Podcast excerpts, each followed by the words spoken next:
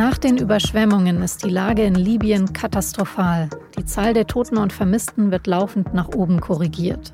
Meine Kollegin Dunja Ramadan beobachtet die Situation und sagt, die Menschen sind verzweifelt. Nicht mal ihre toten Familienmitglieder können sie im Moment begraben.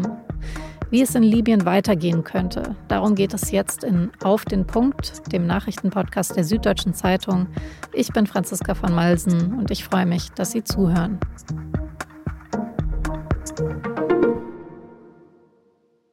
Erst das schwere Erdbeben in Marokko und dann, nur eine Nacht später, am vergangenen Sonntag, massive Überschwemmungen in Libyen. Die Bilder aus beiden Ländern sehen aus wie nach einem Katastrophenfilm.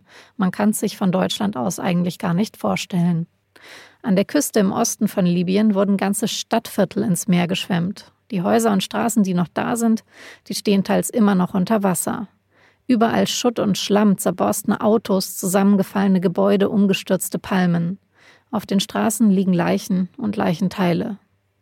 Besonders schwer getroffen hat es die Küstenstadt Dirna. Allein hier werden mittlerweile 20.000 Tote befürchtet. Das hat der Bürgermeister erklärt. Das wäre jeder fünfte Bewohner der Stadt. 10.000 Menschen werden immer noch vermisst, 30.000 haben ihre Häuser verloren. Diese Wassermassen, die hat dieselbe Wetterlage über Libyen gebracht, die davor auch schon Griechenland unter Wasser gesetzt hat. Das Tief Daniel. Dieses Tief hat sich über das Mittelmeer bewegt und auf dem Meer zu einem sogenannten Medicane ausgebildet, also einem Wirbelsturm, der sich um die eigene Achse dreht, ähnlich wie bei einem Hurricane. Das Problem in diesem Fall war aber gar nicht eine besonders hohe Windgeschwindigkeit, sondern eben die enorme Menge an Regen, die Daniel gebracht hat. Dadurch sind dann auch noch zwei Staudämme vor Dirna gebrochen und das hat dann alles noch schlimmer gemacht.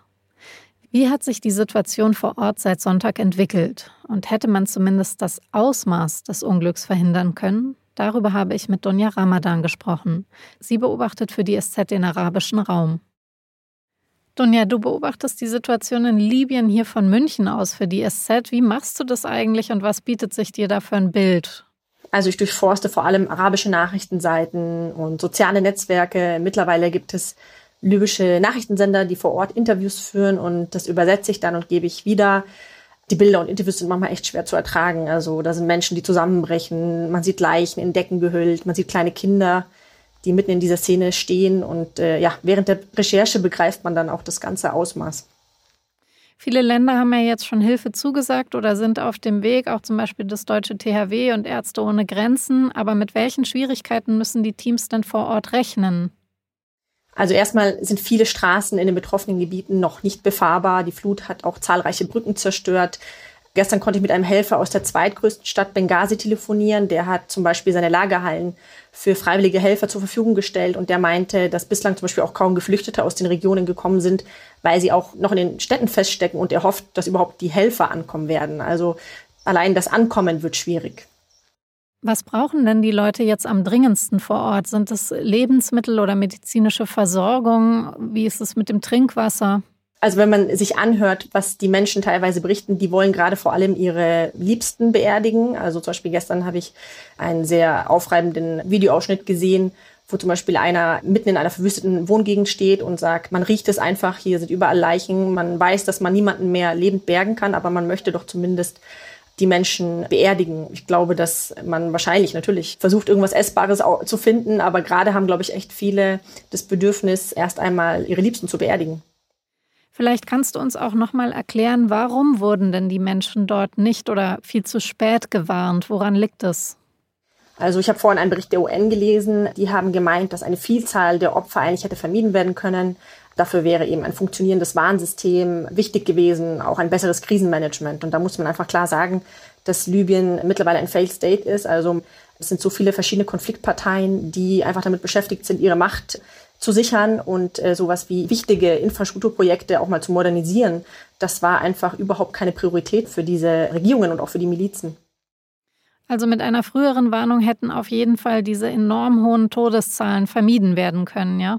Also das ist laut Einschätzung der UN der Fall und man muss natürlich auch dazu sagen, dass wahrscheinlich Experten auch diesen Bruch der beiden Dämme in Derna zum Beispiel vorhergesagt haben. Aber letztendlich mit dieser Wucht und mit so, einer, mit so einem Naturereignis kann man natürlich immer nur so halb rechnen. Also das ist eben auch, was viele Menschen vor Ort sagen. Sie suchen jetzt so Zuflucht in den Gebeten und sind einfach sehr überfordert mit dieser Wucht, die natürlich immer auch schwer vorherzusagen ist. Wie bricht sich denn die Wut der Leute Bahn? Also was, was hörst du da? Gerade ist es, glaube ich, vor allem diese Hilflosigkeit, dass sie sich alleine fühlen, dass sie das Gefühl haben, dass internationale Hilfe nur schleppend ankommt. Ich habe heute Morgen gesehen, dass die ägyptische Armee begrüßt wird von vielen Libyern. Auch die Türken sind bereits vor Ort. Also man wünscht sich einfach anpackende Hände und jetzt gerade Regierungskritik. Ich glaube, das wird etwas äh, sein, was vielleicht in den nächsten Wochen noch verschärft kommt. Aber gerade, glaube ich, ist die Priorität einfach erstmal zu begreifen, was da passiert ist und die Leichen zu begraben. Kannst du uns noch mal kurz erklären, was seit dem arabischen Frühling in Libyen passiert ist? Wie ist es zu diesem Failed State gekommen? Also ich glaube, viele waren nach der Revolution, also nach dem Sturz von Muammar al-Gaddafi, der wirklich 42 Jahre lang einfach an der Macht war, voller Hoffnung, dass es eine demokratische Zukunft für Libyen gibt. Und gerade dieser gigantische Ölreichtum sollte ja die Basis für eine bessere Zukunft sein.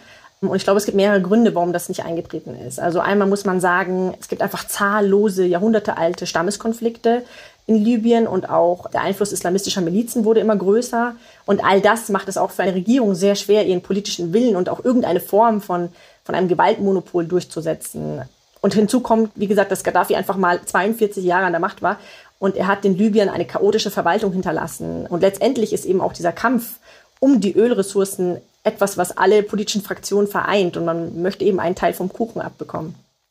Was bedeutet das denn für die Situation jetzt? Es gibt ja zwei Regierungen, die quasi miteinander konkurrieren in dem Land. Gehst du davon aus, dass die sich jetzt angesichts dieser Katastrophe doch an einen Tisch setzen und an einem Strang ziehen können?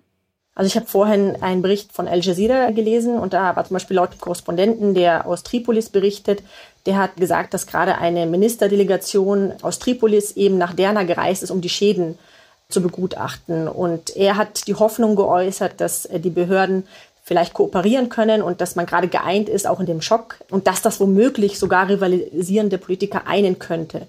Andere wiederum sagen, dass es natürlich auch eine gute Möglichkeit ist, um die Unfähigkeit der im Osten regierenden Truppen unter Beweis zu stellen. Also ich glaube, es wird sich in den nächsten Wochen zeigen, was davon stimmt. Donja, vielen Dank für deine Beobachtungen. Danke euch. Die italienische Mittelmeerinsel Lampedusa hat den Notstand ausgerufen. Seit Montag sind dort tausende Geflüchtete auf einmal angekommen. Der Grund? Das Wetter vor Tunesien war längere Zeit schlecht und das Meer sehr rau. Deshalb sind viele Schlepper nicht losgefahren. Jetzt ist das Wetter wieder besser und deshalb haben sich sehr viele Menschen auf einmal auf den gefährlichen Weg übers Mittelmeer gemacht. Um die 6800 Migranten sind jetzt auf Lampedusa. Das Erstaufnahmelager bietet Platz für rund 400. Alle auf der Insel wünschen sich dringend bessere Unterstützung von der italienischen Regierung und den anderen Ländern der EU. Die EZB hebt den Leitzins weiter an auf 4,5 Prozent. Das ist so hoch wie noch nie, seitdem der Euro eingeführt worden ist. Ziel der vielen Zinserhöhungen ist es ja, die Inflation einzubremsen, weil wenn Geldleihen teuer ist, nehmen die Menschen weniger Kredite auf und geben weniger Geld aus. Die Nachfrage sinkt und damit auch die Teuerung. Allerdings belasten teurere Kredite auch die Wirtschaft. Die Konjunktur schwächelt dann. Deshalb war zuletzt eine Zinspause gefordert worden. Immerhin, für Sparerinnen und Sparer lohnt sich das Geldparken auf Fest- und Tagesgeldkonten gerade noch mal mehr.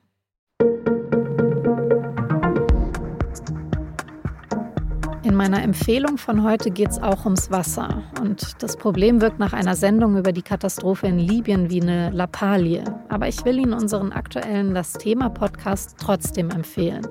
Da geht es diese Woche genau um das Gegenteil, nämlich Wasserknappheit. Das Grundwasser bei uns in Deutschland wird immer weniger. Was das langfristig für uns bedeutet, darüber spricht mein Kollege Uwe Ritzer. Sie finden das Thema, unseren SZ-Recherche-Podcast unter sz.de/slash das Thema. Redaktionsschluss für Auf den Punkt war 16 Uhr. Produziert hat die Sendung Jakob Arnoux. Vielen Dank fürs Zuhören und bis bald.